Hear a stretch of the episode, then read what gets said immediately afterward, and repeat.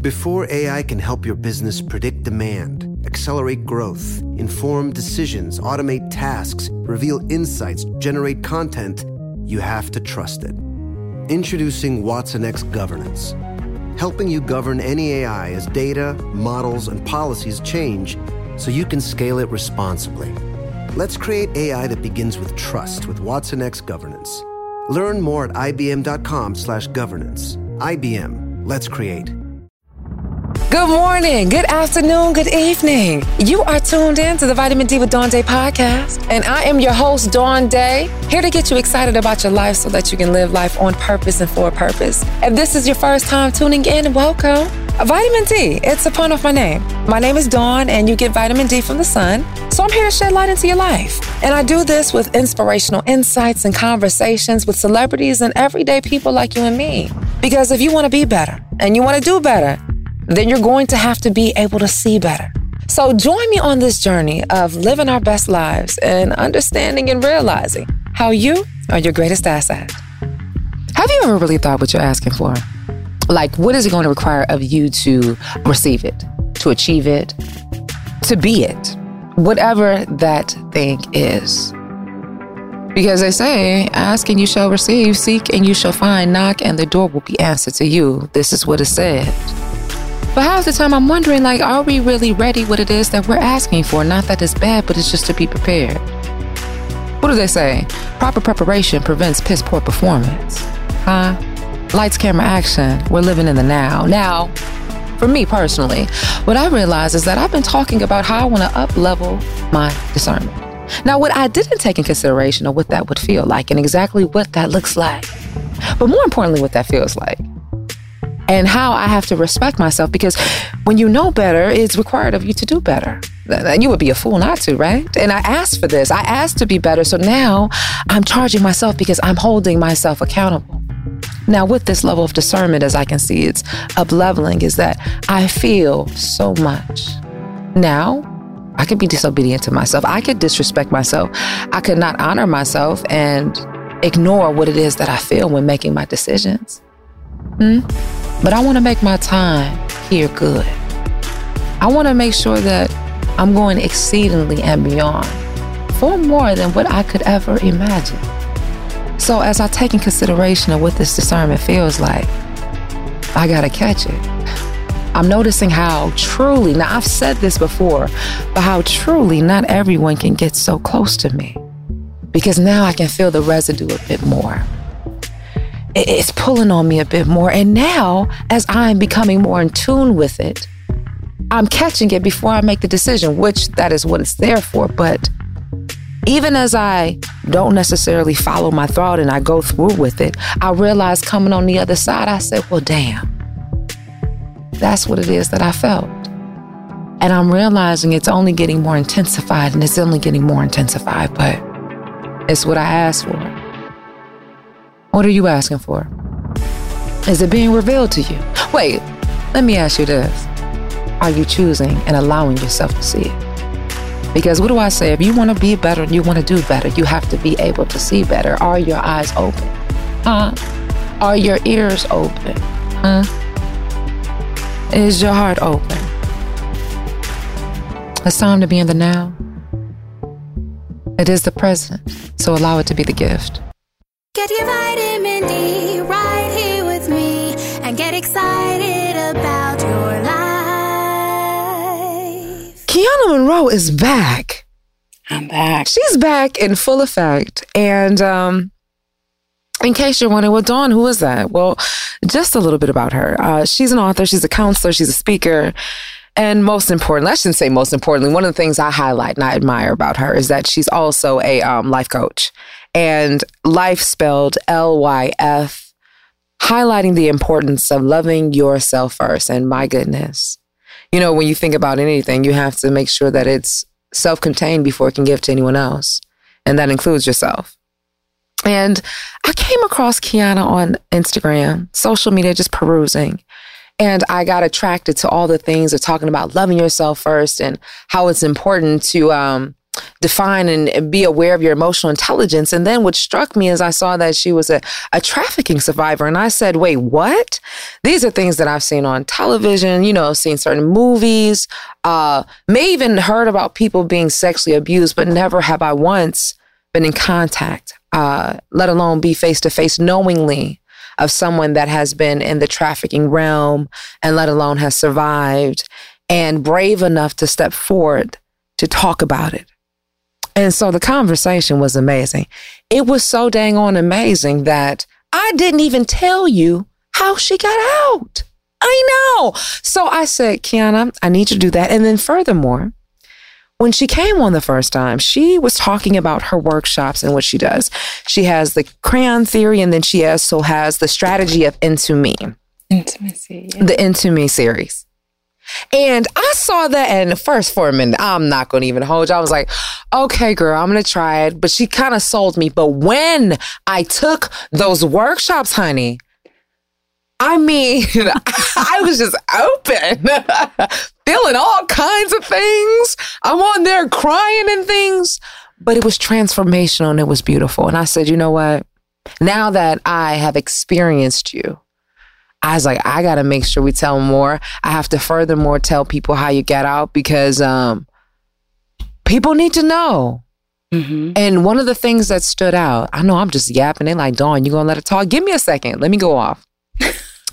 one of the things that uh, that stood out that I was actually thinking this morning before coming to see you is that you were unapologetic about talking about your family, your Tio, and his involvement in your sexual abuse. And I want to go further and talk about even with my family about how even some people are upset about the fact of the notion of saying that somebody abused someone and what that looks like. But we will get there. Hi, Kiana. Hi, baby girl. You didn't have the experience of, Honey, of Miss I, Monroe. I tell everybody, hell, I'm an experience. Mm-hmm. Listen, you you cannot have, you can't be granted the access to me Mm, and and think you're gonna leave the same. come on. There's no way. I love the idea that you say granted access because that there's value. hmm And of course, with anything, I can imagine loving yourself first is all about your freaking value of yourself and what you are allowing because we have control, we have power Yeah, and so our life. yeah.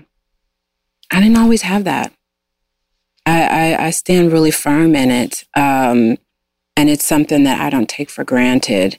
My ability to kind of control my space, control who has access, and try to control my environment to the best of my ability. But being able to do that and and saying I won't allow anybody Hey, to rob me of my peace, Come and my joy, my happiness. Right? It is the one thing I didn't I didn't always have. So I, I take it very seriously, very seriously.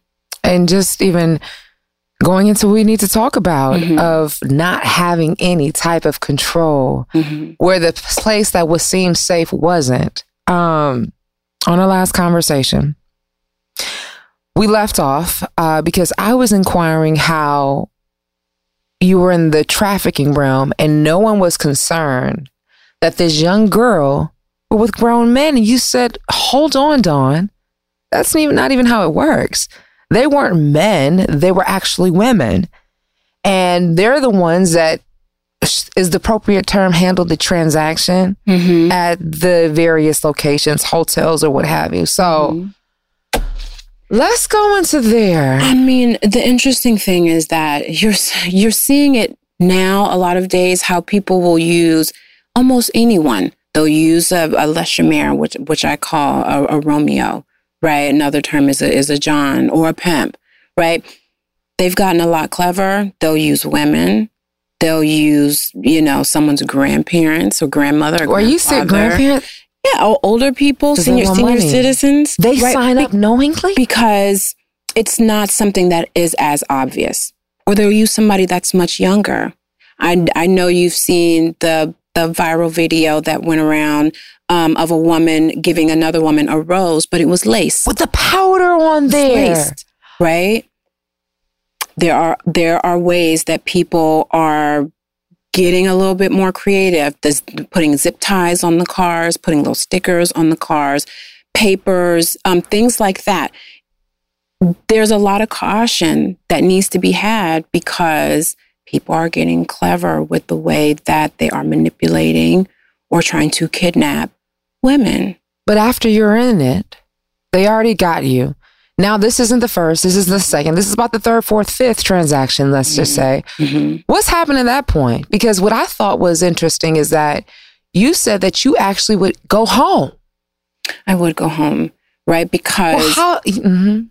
the the thing is, for me, at, at that age and stage, I was, you know, I, I got in as young as 12 years old, right? So it's a minor, it would be considered kidnapping. And they already knew that the people who were in it, the men, they were involved in, in gang violence as, as well.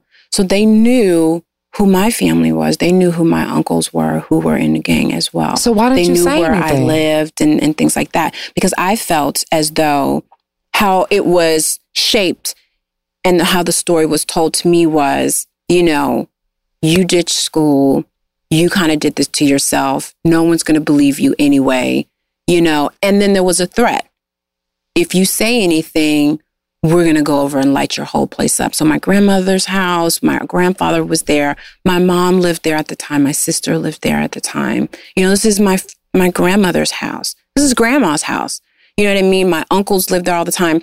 And even though there was a, a bunch of activity, you know, drug activity and gang activity that went on over there, right?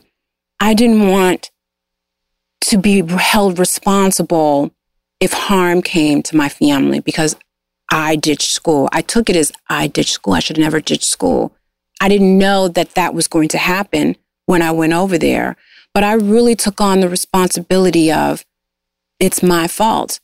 Also, I said, what if I'm not believed anyway? Because remember, I had a history of not being believed. So my mindset Oh my and how things were shaped was you don't know how this is going to play out for you. Just don't say anything, you know, just just do it until it's over. And I didn't know when it was going to be over, but I said do it until it's it's it's over. You know, I, I didn't. I, mean, I feel like I came kind of strong when I said, "Well, why didn't you say anything?" Like I heard myself. I even received how your reaction. So, part of me, if that's came off strong and as an attack, but at the same time, it's like you were a child. These are grown people, mm-hmm. and and and when you're talking about the age of twelve, like man, woman, it's still a bigger person than what you are.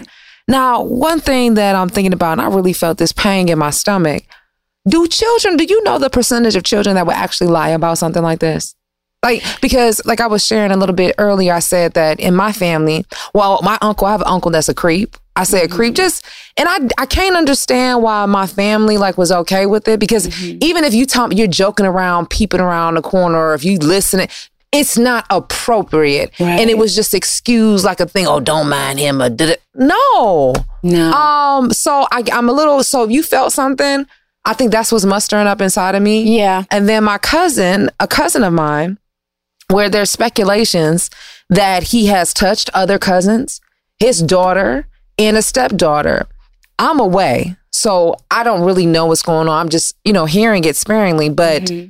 it hurts me because one, why would a child lie? Two, other families are family members are getting upset as if someone is attacking him. Mm-hmm. And this is not about attack. We're trying to assess a situation because we're talking about a child right now. Mm-hmm. So back to what I was saying.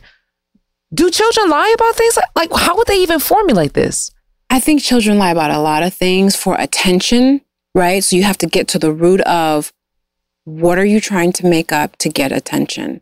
But why would a child make up somebody touching them now? I don't think that at that age, at a young age, because when that happened with my uncle, I was nine, right? So, but remember, like if we have to to to do the backstory and do the history, remember I was raped at six, right? And that wasn't believed. And then when I when I mentioned about my uncle, it was believed, but it was silenced. I was told to be quiet. It was hushed. So it's not as though you know, people didn't know what was going on. My grandmother knew what was going on. My mother knew what was going on. Now, my other uncles didn't know what was going on. And I had a cousin, and I told her because as, as often as possible, she would try to stay awake late at night and watch like Disney movies so that I can sleep, so that when he would come home late at night um, on drugs or drunk or whatever, if someone was awake, he wouldn't do anything. If someone was awake, he wouldn't do anything. So my cousin, being two years older than me, probably like 11, you know, she made sure if she could stay awake when she had the opportunity to stay over, Good. right? Then she would do it. The history a little bit is unfortunately, and this is in a lot of families, right? Um, it's the the hush hush, it's the shame, mm-hmm. it's very protective over the males in in the family and things like that. And people are more con- concerned about the shame oh, so of their image and how that's going to look or how that's going to to play out. And instead of making sure you protect the child. Now, I was told by my grandmother, you know, that I need to cover up more. Mind you, this is the little girl that wears the pajama nightgown. You remember the pajama nightgown with like your Rainbow Brite or my little po- my little pony with the ruffles at the bottom. Um, I was told not to wear that anymore. I was told to start wearing some pants. I was told, you know, that I was being fast and promiscuous, you know, and I need to I need to, to you know cover up and stay out of grown men's face or not sit on their lap or not anything like that. So that right there lets me know I'm being shamed, I'm being blamed, and I'm not going to be protected. Do you understand what I'm saying? And I honestly, I don't know what my grandmother was thinking at the time. It's just a history of toxic sexual abuse and sexual trauma for girls because I found out that, you know, he also did that to his daughters and they never said anything. And see, this is my thing, Kiana, and part of me, this is not at your family specifically. This can go partially at my family. Like, when do we stop the bullshit of acting like we don't know what's going on? This can go for a lot, a lot of families. Because I hear people say it all the time. That happened to me too, and it was covered up, or but it's like no one you, said anything about it. We are grown enough to know if something isn't right. We know how fast a rumor spread around. Yeah. So you telling me somebody in your own damn house, mm-hmm. in your own family that you had no idea you lying. Furthermore, if you know that somebody has been affected by them, why is anyone being allowed around them? Furthermore, I got a okay, so I was talking about my mom's side. On my dad's side, I found out later in my years that I got another uncle, and I'm using the term creep. I, I, I'm, I'm, I'm up here saying, "Wow, is creep offensive?" But essentially, it, sexual predator. It is. It is what it is. That's that's that's what they are. I, I almost felt like I was defaming them, but no. I mean, that's it's you know not right. And I'm almost down to the point like I did not grow up around him as an adult because my my father passed away when I was younger, so a lot of my family was down south. Mm-hmm. But I'm just listening to some of my other cousins, and like one cousin I didn't even get a chance to meet because she did not want to come around him. And she is a grown, full fledged adult. So much so, I went with this uncle to go see my family, my grandfather mm-hmm. and grandmother, their um their place mm-hmm. where they owned the property, and to see where they were buried. Mm-hmm. We're just chit chatting. I didn't even know. I come back, and this is I'm, I'm, I'm a little upset. I said, this is the shit I don't like. I get back to my, my cousin's house and, and she basically was saying, Oh, I thought you knew, or basically thought that I was aware that my uncle was doing or had done things like that and was basically saying, Oh, I figured you knew that you would be all right, but never once brought it to my attention. I was completely oblivious. Mm-hmm. And thank God, I mean, I'm not a small woman, but I think I can hold my own. But had I not known and how this information needs to be passed upon, and why is he around anyone's kids without it being addressed? And I was reflecting on this conversation because I admired how brave you were, or, or whatever the term is of not trying to cover it up. Because I was like, oh my God. I remember thinking, like, oh my God, did you want to say Teal? You said, no, I'm going to say it. Like, he did it, and you need to take ownership of it. Mm-hmm. My family knows. It's not, it's, it's not a secret anymore. You know what I mean? And the interesting thing is, he's still around. He At he, the house? he's he's he's my family still allows him to come around. And my my my grandmother passed recently, and when I showed up, you know, it was more like, what is she doing here versus what is he Are doing you here? kidding me? And we're grown and we're, we're, we're adults. And it just, I'm a pot stirrer. You know what I mean? And the thing is, I remember my grandmother saying, um, people make mistakes and Who you have that? to forgive. My grandmother. You know, you have to forgive. You have to forgive. It's, it's, it's the Christ like thing to do, you know, and you have to, you have to forgive. Right. And the thing is, I forgave for myself. And just because you forgive doesn't mean that you are, you know, forgetting the things that happen. And it, and it doesn't mean that you are accepting of the behavior that happened. It means for me, I have to let this go because I can't carry it for me. Mm. And I have to forgive people who are not sorry. I've never gotten an apology from, I don't want to be around. And I had to tell my family, I can't be around you guys because I feel as though you chose, you know, my uncle and the predator for whatever he gave. I don't know what the benefit was for him, you know, doing drugs and and maybe he was bringing money in. Maybe he was selling drugs and bringing money in. I'm not a, I'm not aware of of all of that, but there had to be a reason why she felt like she had to protect. Is it was it because it's the first son, the oldest son? The I don't. fact that you gotta sit I- here and try to justify Exactly. your value I for somebody no that idea. tried to break you down or could have, that right there. Right. And the thing is, is even with all of that that was going on and that happened when I was being trafficked, I still wanted no harm to come to my family. So how I- did you get how did it stop? So I remember I was I was 14 going on 15 years old. At this point, you're two years into it. 12, 13, for about three years into it.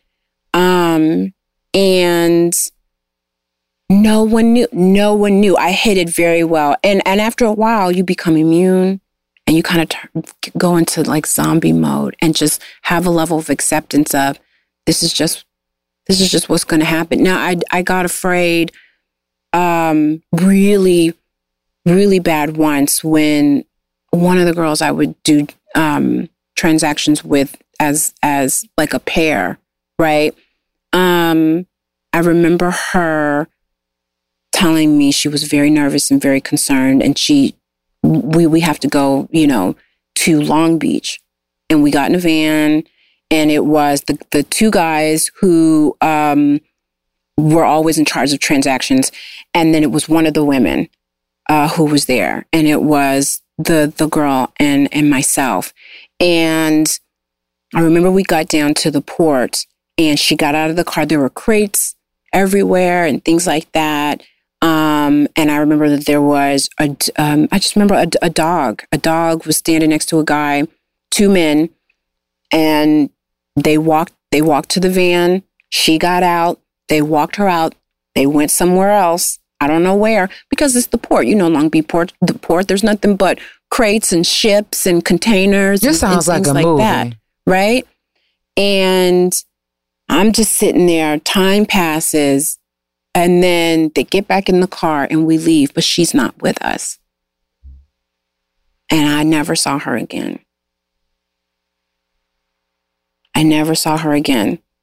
And I was told um, by the woman, don't say anything about anything. Do you understand? And I just said, yes. Th- this is your 14? Yeah. So I, I I remember that very well. And I I feel like she now as an adult, I figure she was shipped overseas. She had to leave overseas because the, the guys were foreign. They're not from here. Um and that's that's all I was that's all the information I I got and I just kind of put two and two together. So that was when a different level of fear came for me because I was thinking Just that quick. I could be shipped somewhere. I could be sent somewhere. Not just a regular transaction here. I can be sent somewhere, you know, and never come back.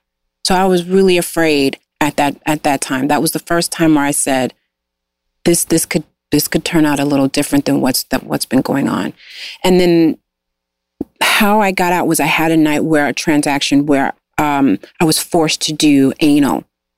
And it was so brutal that I got ripped, right? And when I, I remember getting home, I, I got home and my grandmother was really upset because I came home really late. I came home really late and she asked me where I'd been. And I just told her that, you know, I was out. And I actually got a spanking. I got my ass whooped. She was so up- upset that I was out late and I didn't tell anybody where I was. I had been gone all day and I got a whooping.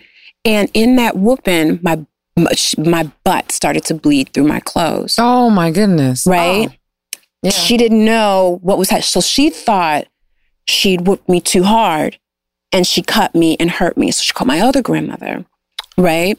My, my dad's mom to come and pick me up and take me to the hospital. I went to the hospital and they told my grandmother, my dad's mother, my granny, they told my granny, her behind has been ripped. We have to give her stitches. This is, you know, what is going on? She's she's she's a minor. So, something some something's going on. I had to tell my grandmother. I had to tell my granny what happened. That's that's when I had to just say, this is what's been happening. This is what's going on. This is how I got the rip. And I had to tell her everything. This is your dad's. My dad's mother, right? not my not my mom's mother. This is my dad's mother. you told her while you were at the hospital? Mhm. Were you crying? What she said? Yeah. My grandmother cried, not heavy tears, but you know, anger, like when someone's angry and, and, and you know, some tears drop out of anger. Um, and she was hurt. And she said, Okay, you're coming to live with, with me. You're coming to live with me. I'll deal with your grandmother. I'll deal with your mother. I'll deal with everybody. You're going to come live with me. We don't have to, to tell all the details of it, but you're not going to stay where you are because it's not safe. And I kind of went into hiding from there. So I went to live with her. I changed schools and I started doing homeschool for the most part. Um, When you say hiding, what did that look like? um, I cut my hair. My grandmother cut all my hair off, like all of it, and dyed it blonde. Like a, sh- a bob short? like like really short, like pixie cut, Halle Berry hairstyle. Oh, like Storm, like or yeah, it, it was really really Oh. short, and I had um I put like some blonde in there, so it was a little bit of a different color. Okay. And my family just thought I was going crazy and just decided to just cut my cut all my hair off. You know, they were just like, "What is she going through?" Right? But I had cut it all off, and I went into hiding until I left to go to Atlanta, to go to college. And I told no one anything. I didn't catch the bus on my own. Um, for a while, I didn't really walk anywhere. My grandmother took me everywhere. If I was going to go somewhere, I didn't go by myself. I would go with my cousin. I would go with my aunt right? My aunt and my cousin was was living with my grandmother, and we're, they were all living together anyway. And they just thought my grandmother didn't want me staying at my mom's house and my grandmother's house with them, and so now I'm staying with them. They didn't know either. How far? So, what part of town? Like, how far are you from? Westchester, Okay, so your dad's mom's in Westchester, the Westchester side, and Mhm. then the your mom's side. Where are they? South Central LA. Okay, so you got so it was, it was, it's some moment. distance, right? So, and all that stuff was happening over there on that side. So, with me kind of staying in the house for the most part, and if I did go somewhere, you know, I was getting dropped off, I was getting picked up. She knew where I was going, who I was going with. I was either going with my cousin or, you know, my aunt or with them. There was no way I was doing a whole lot by myself. And you know, thank God, you know, um, that you were able to go into hiding when you did at your time because today, today's age, Social it's, media. you got that. tracking everywhere, pictures. You can find this. I didn't have that back then. All I had was a pager. yes, and you have to put the numbers in for the Yes. code. Oh, man, one four three. I love you. Um, wow.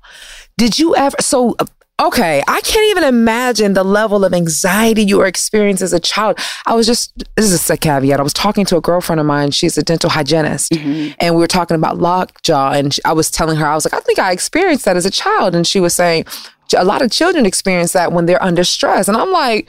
A child under stress. I was like, what we under stress about? She was like, if you think about it, everybody's telling you how to live your life, what to do, what.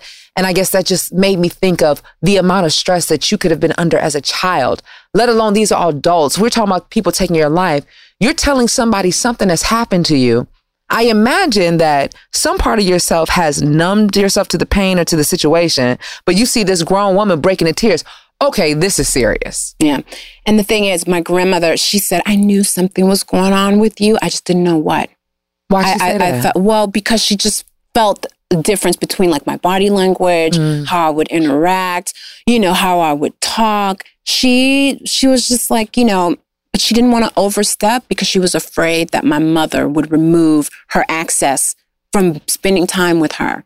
And see, that's the bullshit. Your grandmother was able to detect them. When people say they don't know, you smell it. That's when people say, I had no clue. Stop lying. Mhm. Well, my granny. Well, no, but she she said I felt something was going on, but I didn't know what. right, that's what I'm saying. But I, you know, and I didn't, s- I didn't say anything to her about it, and she felt that we were close enough. I, I, I was, I've always been like my granny's favorite kind of grandbaby, and we we bond really, really well.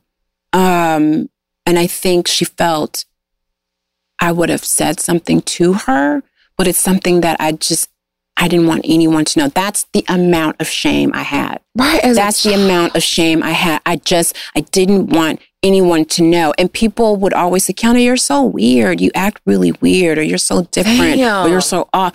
And it's just, you know, I just, I was different because I was going through a whole bunch day. of, exactly. I had so much that I was dealing with and going through. And I was still trying to manage getting the, like the good grades and, you know, staying focused in school and not letting that slip up because I didn't want, you know, I didn't want to get in trouble. I didn't want my, my parents to have to show up at school and get found out. I, so I just, there was a lot of pressure Did that I was dealing drugs? with. No, I've never How done drugs. did you? I didn't What was drink. your escape? I didn't do music, singing, writing.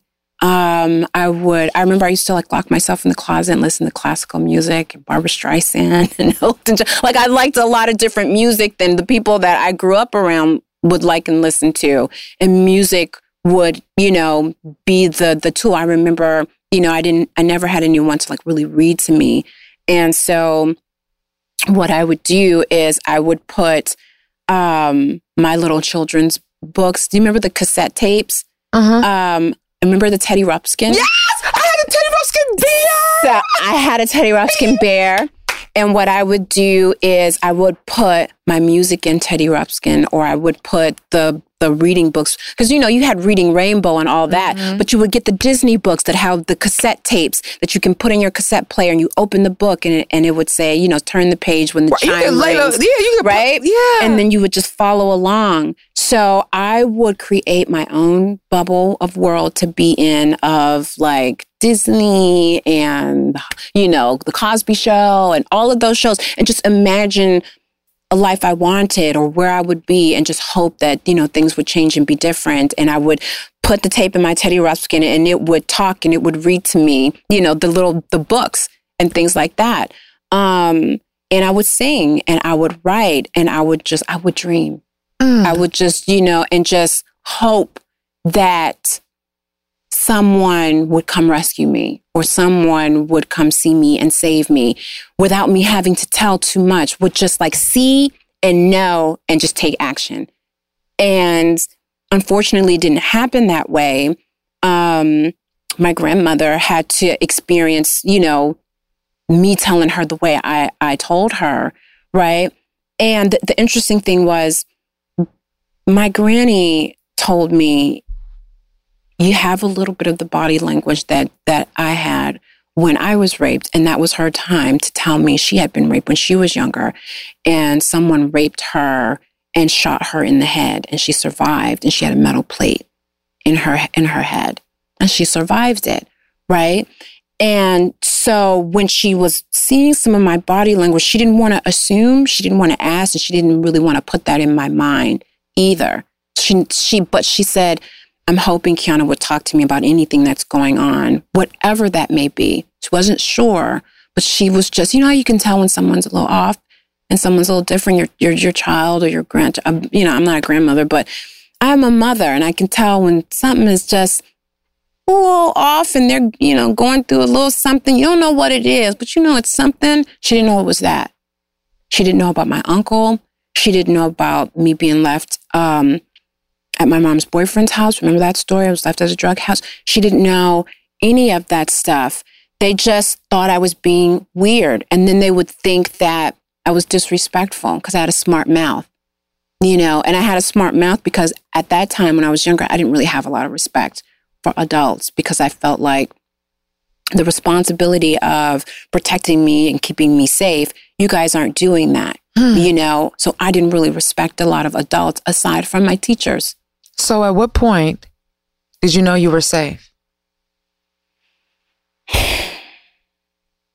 as I got closer to the the the twelfth grade, and then I felt I was really safe um, when I left and went to Atlanta. So, when you got to Atlanta, you said, I was just like, okay, no one is over going. your shoulder. no, I had a level of awareness and cautious because I knew that danger is out there. Period, but not that. But then I, had little like Atlanta is, is one of the top now. places now. Yeah. Well, not just Atlanta, but you know, Texas as well, because they have the, the border right over there. Um, I heard Baltimore is is you know careful. really really bad. DC, that area up there is Chocolate really really City. bad. Um, because they've invited me to come and try to you know De-escalate. really do some work. Yeah, out, out that way. New York, um, is a is a high market. So Vegas. I remember I, um, when I was in Vegas. When I was in Vegas, um, I was working with um, 100 Black Men, and I was working with a couple other organizations. And someone just decided to tell me, "Do you know how bad it is um, here in Vegas with uh, trafficking young girls and selling them and giving them false IDs to be able to work on the strip?" These are all minors.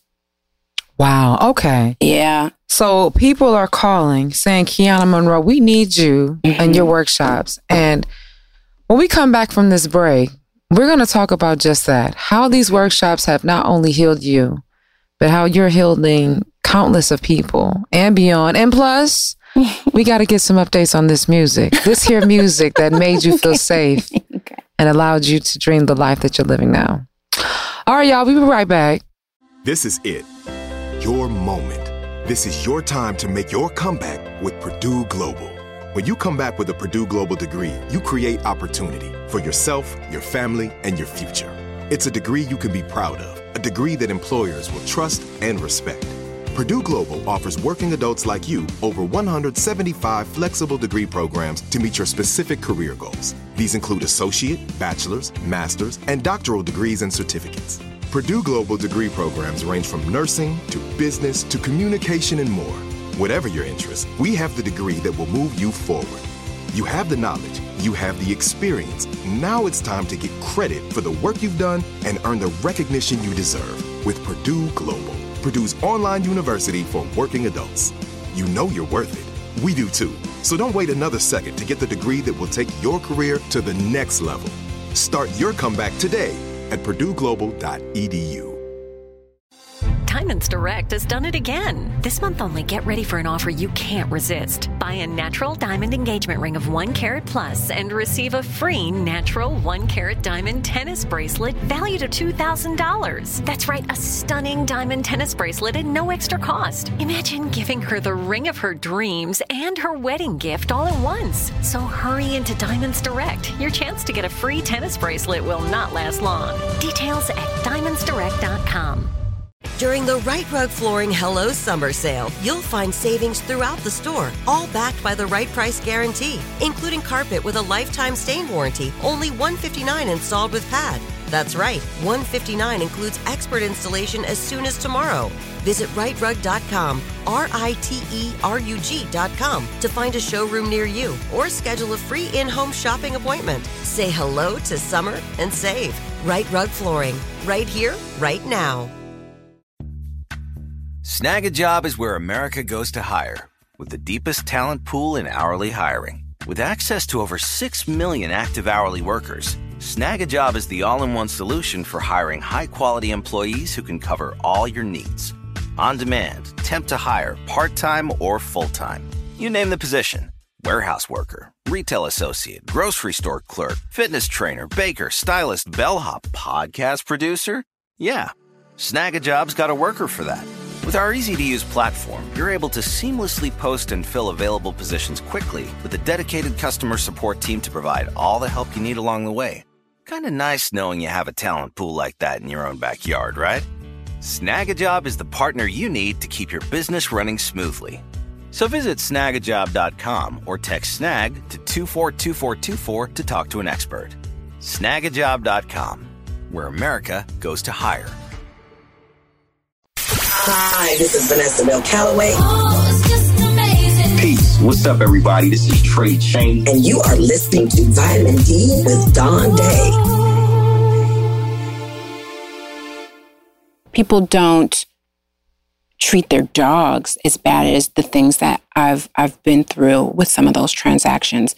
And the the ripping of my asshole um, and having to get the stitches um, for most people it's like, oh my God, that's you know the most brutal thing ever. I'm like, actually, it's it's not the most brutal thing. Well, what's the most I've brutal thing? If you want to share, because I want to know.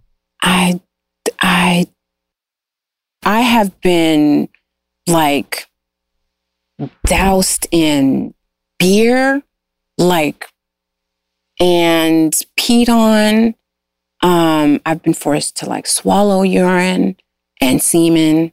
Um, and this was like early, like 12. And, and it's from foreigners.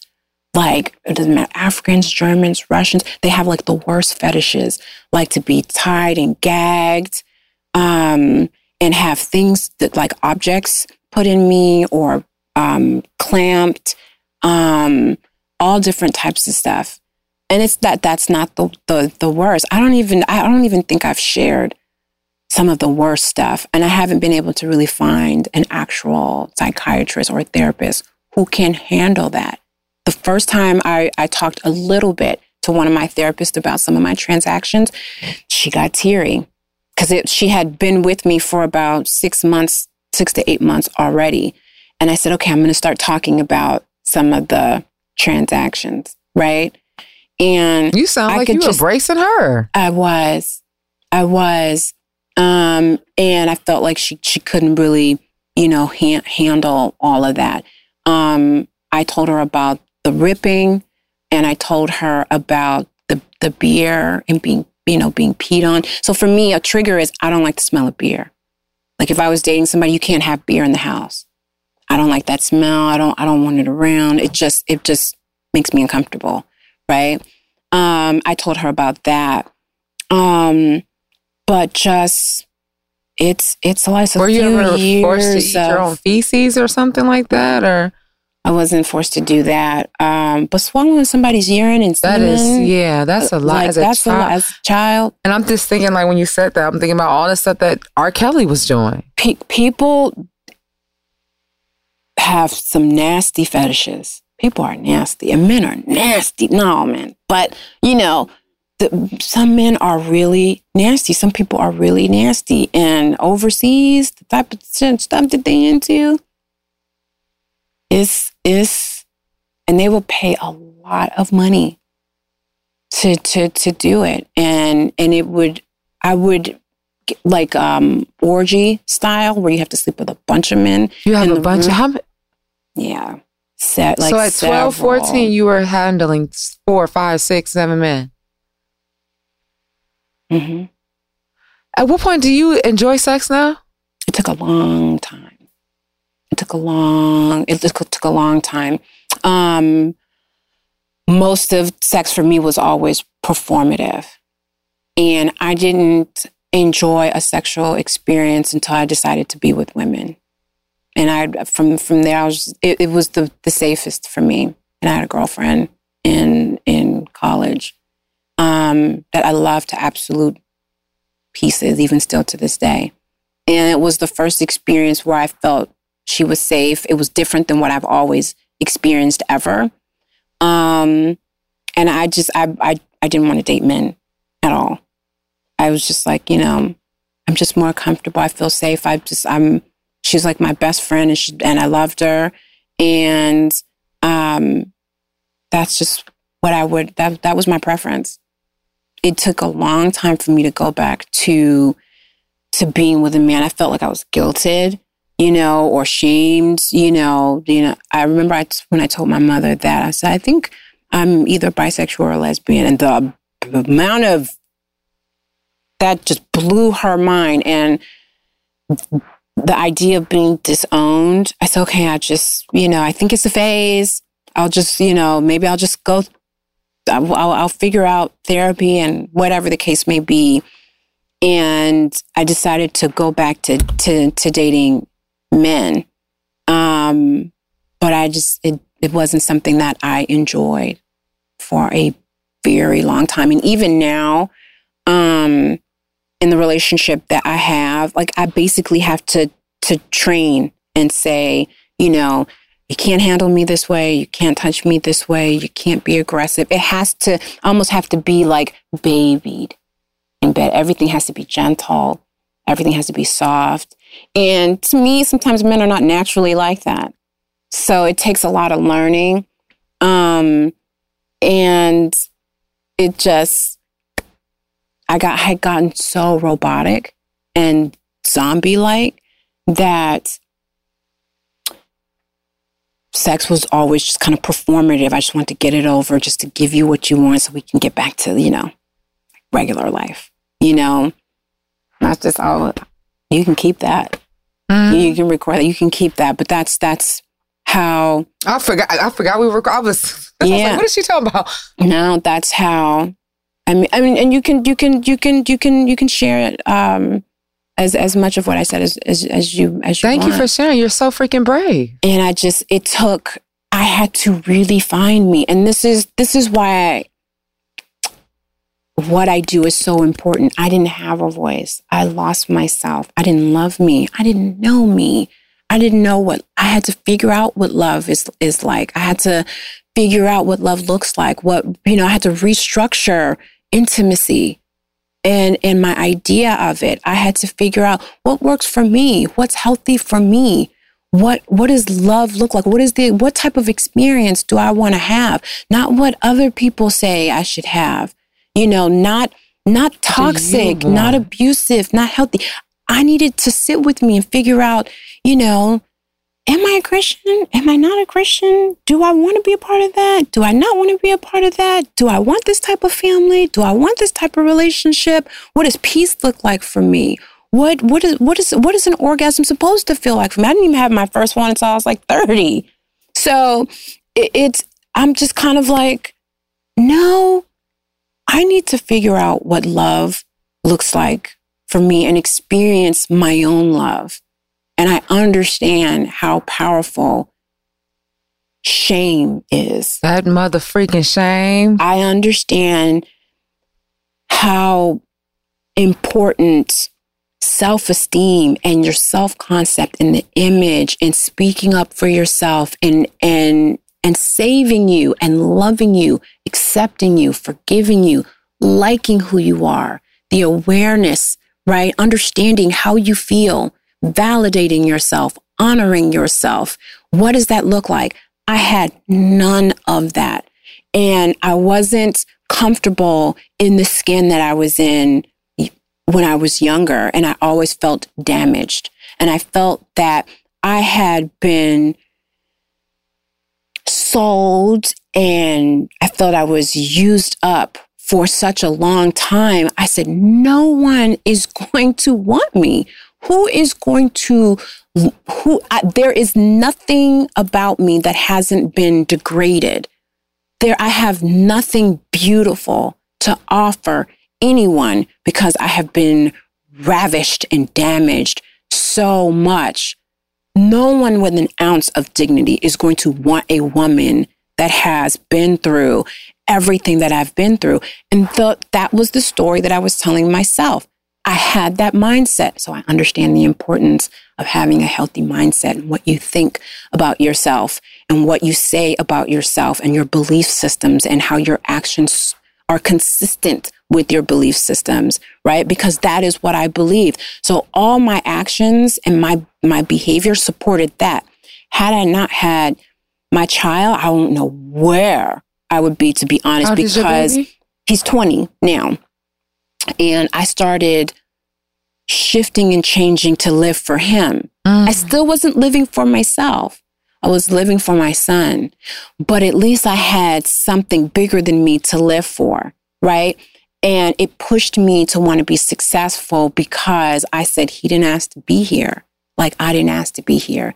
And I refuse for him to go through any of the hardships. I may not be able to protect him from every single thing, but he will not go through anything like that. Did you have a good relationship with his father?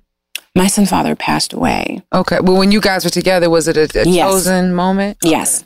And so I'm sorry to hear that. And so, you know, for me, I just I felt like, all right, he's my responsibility. I want him. He will always feel loved, heard, believed, valued. He will always be the first priority. Whatever sacrifices need to be made, right, so that he can have a healthy life. I'm going to to do that. So he was my my motivation to do college and and be successful and have something to to live for. It wasn't until I I decided to leave my job in entertainment and start the Pretty to Me Foundation where I felt like everything I'm I'm I'm pouring into these girls, I need to make sure at at 30, I need to be making sure I'm I'm loving me too. I love you and I love my kid and I love all of you but it needs to, I can love you more if I start loving me more. And let me start pouring into me even more because you guys can really benefit off of the love that I have for myself. Come on. And I cannot, I cannot be a hypocrite. I refuse. And I said, I, I need to be able to love me and push that love for me as much as I tell you guys to love you. And my thing was, I never wanted any of those girls. And I saw, and that's, that's the thing. So I paid attention. When I was paying attention to body language and I paid attention to certain things that, that the girls were saying, right? I said, I see that. I see me. That, that little bit where my grandmother was just like, I recognized a little bit of something and I wasn't sure and I didn't want to say anything but I knew something was not sure exactly what, but something was a little off about that body language. But my grandmother had had an experience. She didn't share that experience, but she had had an experience. And it was my responsibility to be open and honest and willing to share my experience with these girls so that they felt like, oh my God, I can tell Miss Monroe. I can tell Miss Kiana because she's been through something horrible. She's been through something hard. And I I had so much shame and guilt and all of these stories of why I couldn't share what was going on out of fear of, you know, what would happen if they found out? What would happen to them? You know, if they said something and there was backlash, you know, I would be responsible if harm came their way, right? I really needed to make sure that all my girls, even still till right now, I have no problem with letting them know I've been through it too. So if you're going through something and you feel like, I don't know if I should share, I don't know if I'll be judged, I don't know if I'll be condemned, I don't know if it'll be dismissed or unbelieved, or I don't know if, where is the safety? You know, I encourage safety all the time. What are some things that you can tell of somebody that has been abused, touched, or whatever? Like, for example, I'm not saying it's just a common thing that these two, well, actually, only one person informed me that they were abused when they were a child. But how you were saying you noticed the similarities, Mhm. I had noticed this in another uh, acquaintance I had met. That you noticed. Yeah, like Okay. you touch them and they jump, or, Mhm. and it's just Mhm. like, what are you anxious about? Just touch your shoulder. Yeah. They- both suffer from anxiety. One said they experienced, the other did not. More than likely, is that what happened? Yeah. What? And I so that, it. Like, that I knew that it was like, you know you know being very fidgety constantly like looking around and seeing if anybody is is watching them. There's there's a fear of being I didn't stop having the fear of being snatched until maybe like 28, 29. And it's it completely never goes away. Now I'm like very cautious and I'm just I'm always aware of my surroundings because I know that kidnapping is still alive and well. Trafficking is still alive and well. There's more people that know about it, but it happens and it's like a hidden in plain sight. I did a, a, a story um, for Spectrum News on hidden in plain sight. The stuff happens right under our nose, and we don't know because we're afraid to, you know, get involved. We don't want to say anything. We don't know if that's what's really happening. Right, you overstep your boundaries. So somebody might jump. What else might they do? That was one. Um, being very fidgety, right? Um, I always say sometimes the, the the sulking and isolating themselves from friends or isolating themselves from people. I was very isolated. Mm-hmm. You know what I mean? Um, I would go to school, but I was very by myself for the most part.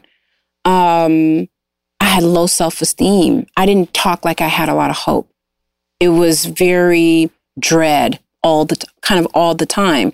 Um, I got into my grades were slipping a little bit, not too much, but a little bit. Um, but what about physical? Because nobody would know grades. So we got fidgety, we got the anxious, the bod, the, the like body I said, language. the sulky kind okay. of body language. Okay, um, so I, I, can, I was, I was, I was on to something because some picked up because I said, "Why are you jumping like that?" Mm-hmm. And I'm uh, upset with myself or annoyed that rather than saying, "Why are you acting like that?" is something making you uncomfortable? Are mm-hmm. you okay? Because mm-hmm. if you, I mean, damn, clearly it's, it's, your nerves are shot. You didn't highlight it. Nervous system is out of whack. Right.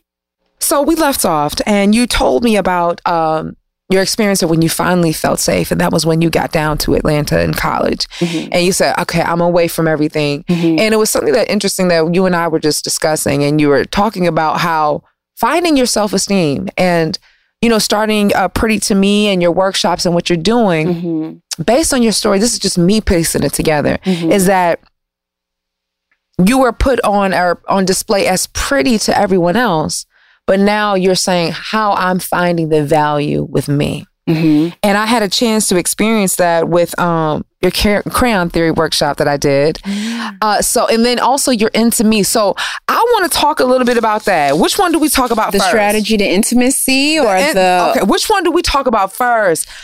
Oh, because we can we can do the, the intimacy. We can do because you you came to both. I did. Yeah. Because Lord knows and, I do. I am. I am. Um. I want. Uh, why am I filtering? I wanted to immediately say looking for love, but what I'm looking for is someone that I can feel safe with. Mm-hmm. I'm not saying that relationship because I have to feel safe into communicating. When you talked about communication, the trust, the structure box, the structure right? box, the, the intimacy structure the, box. So we need to start with right? okay, the strategy to intimacy, intimacy. intimacy. And the reason why I say it because people think intimacy is about you know the the intimate depth that you have with someone else, and I say you you can only go as deep with someone else as they have allowed to go within themselves. Ooh. You understand what I'm saying? you, you, how, how can you allow me close to the center of your heart? And, and, and, and, and you, you, you've never visited that space. How is that? How is that possible? I can't go deep with you. You're not deep with you're not deep with yourself. So there's a type and of intelligence that needs to take place. Exactly. There's an awareness, there's self-awareness. And you know, in in that course, in that workshop, you know, I talked about emotional intelligence, self-awareness, understanding who you are, understanding your emotions when they arise, managing them, um, being empathetic, right? And, and managing the relationship that you have with yourself and with others. But that intimacy box um, is love requires trust, right? Wait, love requires respect. Respect requires trust. Trust requires safety. And the only way for that box to be connected is if you apply primary love through compassionate communication, right? And compassionate communication requires a level of cognitive empathy. People need to feel seen, heard, valued, understood, and believed, right? And that is an expression that you need to be able to, that's a a verbal expression that you need to have with somebody and say it's safe for you to be yourself. It's okay to be transparent. It's okay to be vulnerable, right? You may have to sh- uh, be willing to share something about you first. Sometimes people will yeah. only feel safe if they see your vulnerability first. And now it's like a waving of a white flag and saying, you know, see, I gave right? So it's okay that you give too. And into we, me, we see, mm-hmm. ah. see, it's okay to see into me, see into me, right? And now that you feel safe, I can trust someone I feel safe with. I can respect someone I can trust and feel safe with. I can love someone that I respect, trust, and feel safe with because they allow me to be vulnerable, transparent in myself. How can you respect someone you don't trust? How can you trust someone you don't feel safe with? How can you feel safe with someone that you can't be open and honest and yourself with? Right? You are going to constantly give them a representative. You are going to shape shift and conform into a version of your of someone else or yourself that is not fully who you are, right? To pacify or appease that person. That's not safety. That's not safety. That's a representative. That's mm-hmm. being false and being fake. And your spirit and who you are cannot settle in a place like that. And relationships that don't have that level of intimacy, they don't last because people eventually, have you ever just been out in the world and you performed and you did everything you were supposed to do and you finally come home and you're like, unsnap the bra. You're, yeah. you're like, oh, yeah. now I can just be myself, right? right? Now I can just be myself when you are intimate in a relationship with somebody, you, it should feel like that when you're with them. And that's what that course is understanding how to offer primary love, meaning allowing some, creating a space for someone to be authentically themselves, fully transparent and vulnerable mm. without fear of judgment and condemnation with the understanding that you are determined and committed to understanding them. It's the yes. understanding and believing them. You don't have to agree with what everybody says. It's not that you, you know, approve of whatever what what everybody does and says, right? But I believe you and I'm committed to understanding you. I like right? your believe and understanding. I always say I want to make, I want to receive you. Yes. I want to take you as you are. Um as you are. As you are. And you you you cannot be in a healthy relationship without that level of, of intimacy. And people last sometimes for years in right? relationships. How in the world? How in the world? Eh, you know, and it, it really put a basic level of of how I want to um, introduce relationships to my life, how mm-hmm. I want certain relationships to exit out of my life. Mm-hmm. And it is the fact of getting intimate with me because it's either one or two things. Either you're not creating the space for me to be comfortable, or for whatever reason, the space isn't being created within myself, but either way isn't working. But I'm able to identify these things because it's a two way street. Yeah. We could be on different planes, but being able to identify because at the end of the day, we all want to feel safe. Yes. And I want to operate, my mission is to operate, I always want to respect somebody. Mm-hmm. And you know, I, I I'm human, so I'm gonna come out of pocket sometimes. But even if we just talk about more on an intimate level, I want to respect you because I want to give you choice to make a choice. I think there's freedom in that. Mm-hmm. And and if I can't respect you, what am I doing with you or engaging with you or anything that means anything to me? Right. And oftentimes, you know, you know, listening to what you're saying, it doesn't mean that a person is coming out here with ill intent and trying to be malicious. Hence, right. I do think we should extend grace. But at the same moment, if you haven't created that space with yourself, now I'm aware of what you can give to me. Now we've saved a lot of heartache. Mm-hmm. Mm-hmm. and distraction and time. And that's why, you know, in that workshop, I, I go over the four levels of, of intimacy because people are not really intimate with themselves. They don't know how to be compassionate and kind and forgiving and understanding. And some people are not really, some people are afraid to be that, that level of honest well, with themselves. people have taken advantage of you and you've never felt safe. Why would somebody want to do that? Right. And if you can't be that way with you, if you don't know um, emotional intimacy, right? Intellectual intimacy, uh, experiential intimacy, and spiritual intimacy, what are those things that you need to be intimate with yourself? And how can you how can you grow and evolve on on a level of intimacy like that with someone else? You know, like I said, it's not going to work. And then it it pushes you into the the whole crayon theory and that's why it come that, on. that, that comes after now i have even noticed like okay so when i first receive or even like as i'm thinking right now thinking of crayon theory Mm-hmm. i'm thinking like an intimate relationship i'm laying out colors on people that i'm just meeting on a platonic level See what I'm saying? I told you once you learn it, you're not gonna be able to unlearn it. That's gonna be with you forever.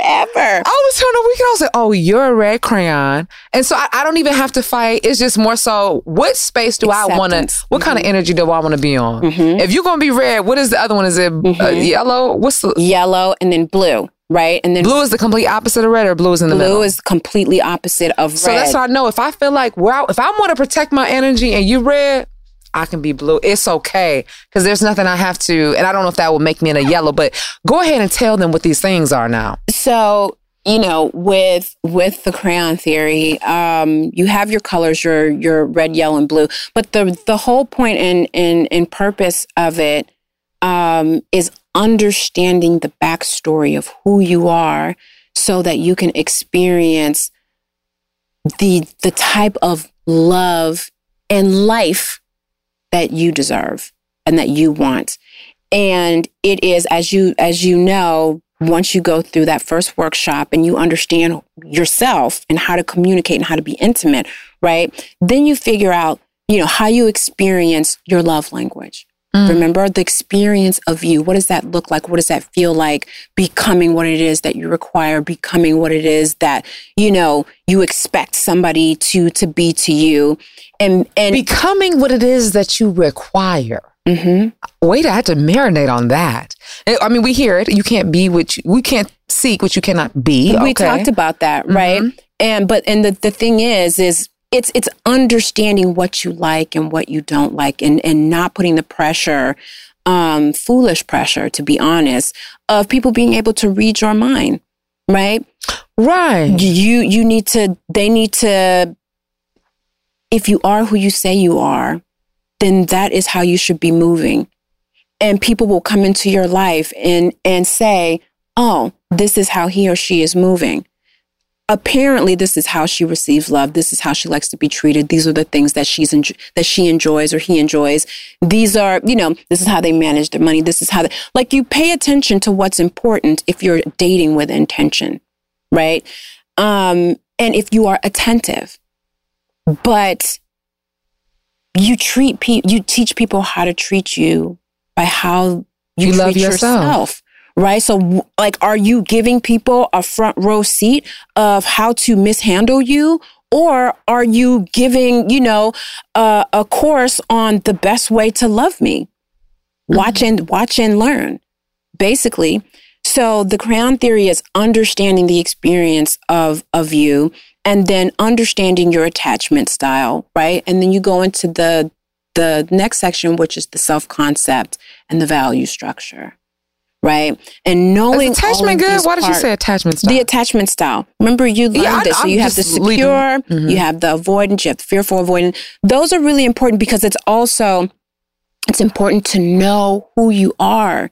When you can know who you are and accept who you are, right? You can say you move confident, right? you move confidently and you know what you are willing to tolerate, what you can allow. When people say, "Well, what am I getting into when I when I'm when I'm dating you?" Right? What's the experience of you? What what am I getting myself into? You can say it with clarity. You can say it with confidence. This look, let me tell you, I, I got some hiccups here, and this is what what what it is. I you know I want love, but I'm a little afraid of commitment. Right? I have you know some issues here and there. Um, and this is this is why, and that this creates is a space for that, I'm person to show on. up and be safe. And now we can talk about building You something. see Because how now it the foundation ain't shaky. I know where it's at. I know where it's unlevel. So if I step over here, I don't have to worry about tripping and falling because you've you've given me notification. And it's being secure with who you are and where you are in your life right now, right? It's And take- fear is not knowing. And, and if you don't know yourself, that's why you're fearing yourself. right. And it's taking the burden off of, look, I'm not trying to come to you to as the, you know, the end all be all and be your everything and be a level of perfection. I am not that.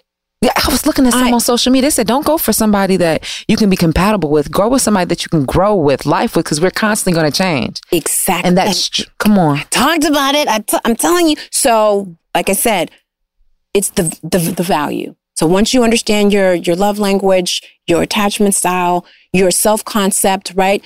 Who are you? The your self image, who you who you're growing to be, right? Accepting who you are in the areas that need a little bit of work and need a little extra love and healing, right? And then you have your value structure. Where did you first experience love, right? Um, who taught you about love?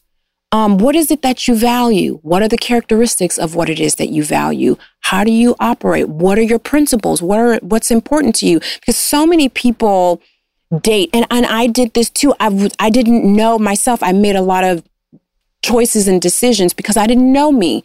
And if I would have knew better, I would have made better choices and decisions, right? So understanding who you are and what it is that you want and where that stems from, what your non-negotiables are, understanding your why so that you can tell people your why and your why not, right? And that's so important. That's a key factor. And if you say, like, for example, I value love, the character breakdown for that is for me, and there's no right or wrong answer, but these are the characteristics that I live by being, you know, forgiving, being slow to anger, being kind, being patient, right? Being, um, extending a level of cognitive empathy and creating safety for people. So when people are around me, they can confirm, yeah, Kiana's like that. I've experienced her and based off of her interactions, this is who she is and this is th- this is how she is. She might decide not to eat meat later. She might gain 10 pounds later. She might move. She might switch jobs. But her core, her principles and her values, this is who she is. This is who she is, right? And if you are operating in your values, if you're ex- in, in how you experience your love, you know who you are, you know what you value, you know what your non negotiables are, right? When you're dating someone, you can say, This is who I am. I'm secure in who I am. This is what I value. And I'm not going to date someone. I'm going to start asking intentional questions, right? Because I know who I am. And that lets you know if you're a red, a yellow, or a blue. And if you are a yellow crayon and you are looking for, you know, green love, then you need to be dating a blue crayon with someone who shares the same values. The crayon colors are based off of the values and the willingness to operate in those values, i.e., blend, hmm or compr- and, and- or compromise, or not compromise, or just not have any. Most, I always say, most blue crayons are very hippie like. They don't have a lot of values. You know, they're just like, I go with the flow. I'm on whatever you want. I'll do whatever you want to do. I'll be whatever you want to be. I'll stop, you know, my life and I will mold into your own, right? It doesn't make them bad people. But the thing is, when you know who somebody is, when they can say, this is who I am, right? Then now you have the control and the power to say, let me figure out what type of access I want to give you in my life. Let me figure out what type of relationship I want to have with you. As a blue crayon, you know, if, if you are a red crayon and I don't want to, I know I can't be with a red crayon, I know that you and I could just be friends. And that's okay with it. No harm, no foul. But this is who you are. But don't lie to me about who you are. Right. Right. Or Because give me enough respect to show me who you are and let me decide if I want to show up. And- but now that you have robbed me of that, I no longer feel safe because now I don't know what your intentions are. And and now, I have to create the safety. right. I have to create, I, I have to be comfortable in my own skin and create enough safety for you to feel like you can tell me you're a red crayon. You don't have to lie to me about who you are. But let me try you real quick. Yeah. Pardon me, Yeah. but I'm about to try you. Okay. if somebody is listening to you and they're like, well, based on her life, she damn near didn't feel comfortable having sex until she was like mid 20s, 30s. What does she know about love? How's she gonna tell somebody to love and she hasn't even she don't even know herself?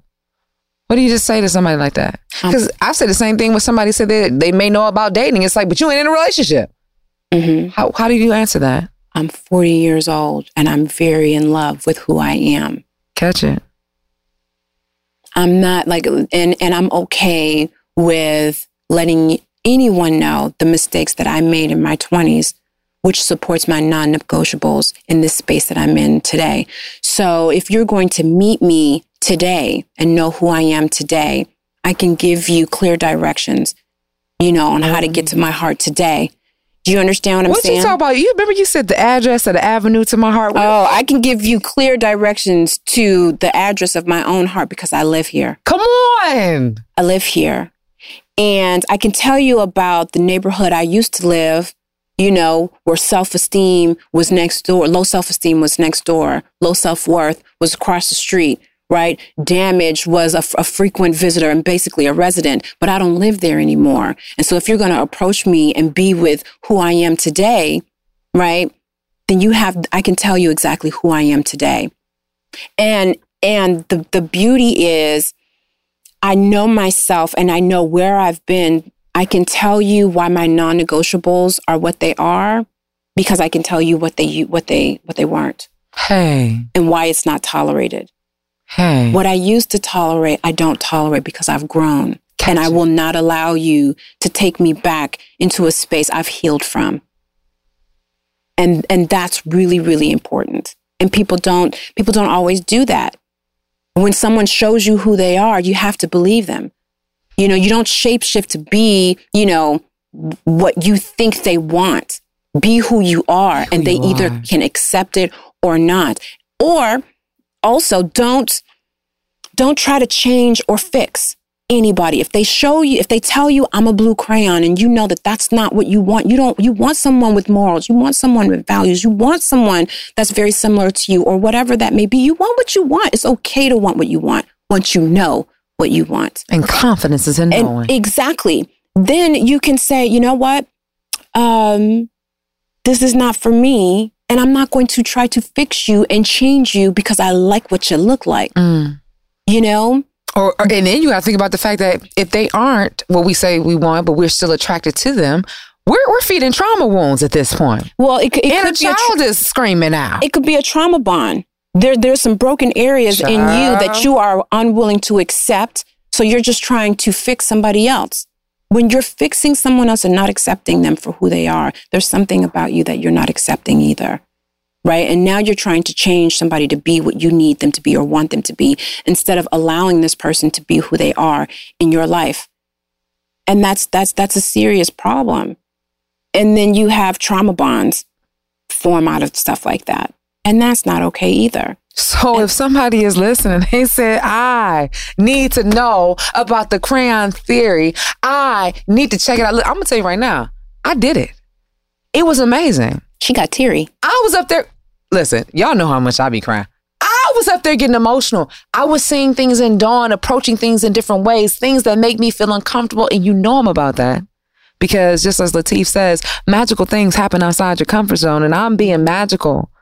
I want to show up for everything that was promised from me, for every relationship, for every opportunity, and for the peace that was granted exceedingly and abundantly. yeah So, Kiana, what's up? Are, you told me that it was limited this year, that we're done. What, what's the updates? What's going on? Because I know they want to know. Uh, I can only tell you a little bit about it, but I am shooting a pilot. We are turning the crayon theory into an actual show where we will bring singles in and and allow them to experience it in real time to do the workshop, right? And then hold a, a, a mixer. And but everybody will have their color. Oh, So they are going to go through this whole process, very similar to a dating show. Can't tell you the network, um, but that's it's it's going to be real people who are looking for love, and we're going to bring some some couples in to make sure are you with the person you're supposed to be with, Ooh. right?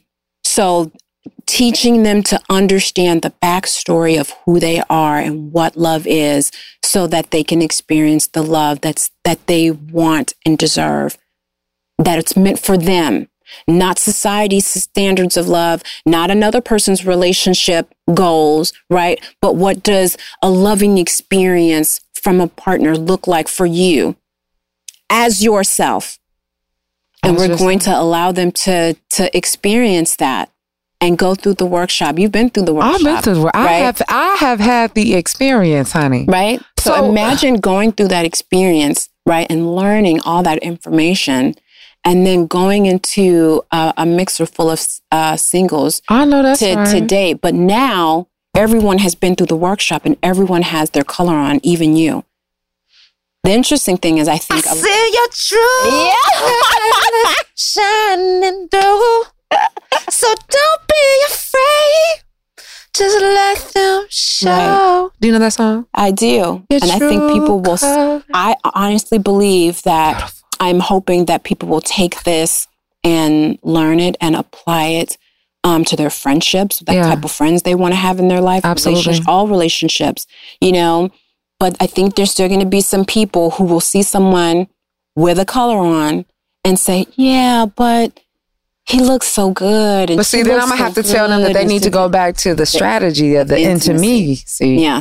Because you haven't found the address to your heart. Right. And I have condensed both of those courses into one for the show. Okay, so you're gonna have to wait for the show. I was trying to give you a little something, something, but I hope you've taken notes. Yeah. Kiana, if people want to follow you, because I'm sure I, I do know, because I follow you, that you're constantly giving tips on social media, Always. constantly updating about the music. We're out of time, so we can't get into that. But where can they follow you so they can check it out? You can go to my website at www.kianamonroe.com. Um, all the information you need to know, even the music is is on there, right on the on that page. Um, if you have a child and you're interested in me working with a minor or speaking to your school or your organization for minors, you can go to www.pretty2me, the number two me.org, or follow me on social media at Kiana Loves Me because I do. Or you can find me on LinkedIn at Kiana Monroe. You heard it. Absolutely. Listen, color me beautiful. Listen, um, I want to say allow people to experience you, but most importantly, allow yourself to experience yourself. See the beauty inside of you. Understand that whatever circumstances, whatever challenges that you are experiencing in life is nothing but pressure to make the diamond so that you can shine the way that you are. But guess what?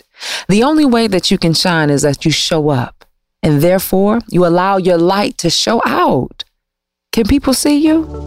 All right. Um, I appreciate you and I love you. I thank you so much for following this journey with me on my dreams. And I want to encourage you that if you want to be on the show or perhaps you have a topic idea you like, Dawn, I want to cover, email us. Vitamin D at dawndayspeaks.com. Also, um, you know I do advice letters. So if you need advice on your relationship, on your career, emotional, whatever you have you, you can email me, vitamin D at dawndayspeaks.com. And you know I always say, vitamin D is all about shedding light on the good and the bad. Because if you want to be better and you want to do better, you have to be able to see better. So I'm going to keep it real with you because I love you. And while you're at it, you're listening, you're still here. Go ahead and tell somebody to tell somebody else that Dawn Day got a podcast. It's entitled Vitamin D with Dawn Day, and it's wherever you get your favorite podcast. And go ahead and rate it so that when they look at it, they're gonna be like, damn, that's a good show. I want to tell everybody about it. And then the next person finds out, and we can just be shedding light and inspiration, and everybody just feel damn good everywhere, okay? Um, if you want to see us and what we're doing in the studio, you want to see Kiana, what she talking about, all this radiant energy that she's breathing in, and everything that I'm getting, you know that you can check us out on all social media at Vitamin D Dawn Day. And um, if you want the source, the original vitamin D, you can follow me personally at Dawn Day Speaks. We on a ride, y'all. It's it's gonna be a fun ride, and I'm so grateful that you're here with me. So keep rocking with me, cause I'm rocking with you. All right? I'm about to head out of here. You know, I always say I'm in the business of making dreams come true. And I damn sure ain't gonna forget about mine. So until next time, always remember, you are your greatest asset. Peace. Get your vitamin D right here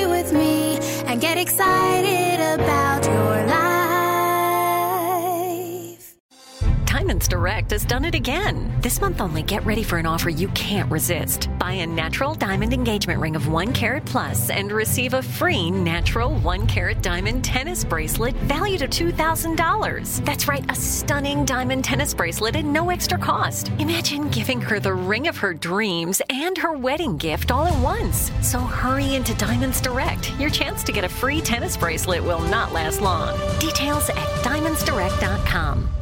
You wouldn't expect to hear that we're America's third best city for beer like this one. Or home to vibes like this. And this. It might surprise you that we're top 10 for immersive art that's like, whoa. And, hmm. Not to mention, we have one of the top zoos in the country. So, can a city with the country's best pro soccer team, ranking as a top culinary destination in the world, be in your own backyard? Yes, Columbus. Plan your summer at experiencecolumbus.com/summer. During the Rite Rug Flooring Hello Summer Sale, you'll find savings throughout the store, all backed by the right price guarantee, including carpet with a lifetime stain warranty, only 159 installed with pad. That's right, 159 includes expert installation as soon as tomorrow. Visit riterug.com, R I T E R U G.com, to find a showroom near you or schedule a free in home shopping appointment. Say hello to summer and save. Rite Rug Flooring, right here, right now. Your credit card should match your lifestyle. At Kemba Financial Credit Union, choose a card with benefits that work for you. For a limited time, all cards have 2% cash back on purchases and 0% interest on balance transfers for a year. Apply at Kemba.org. Restrictions apply. Offer ends June 30th, 2024.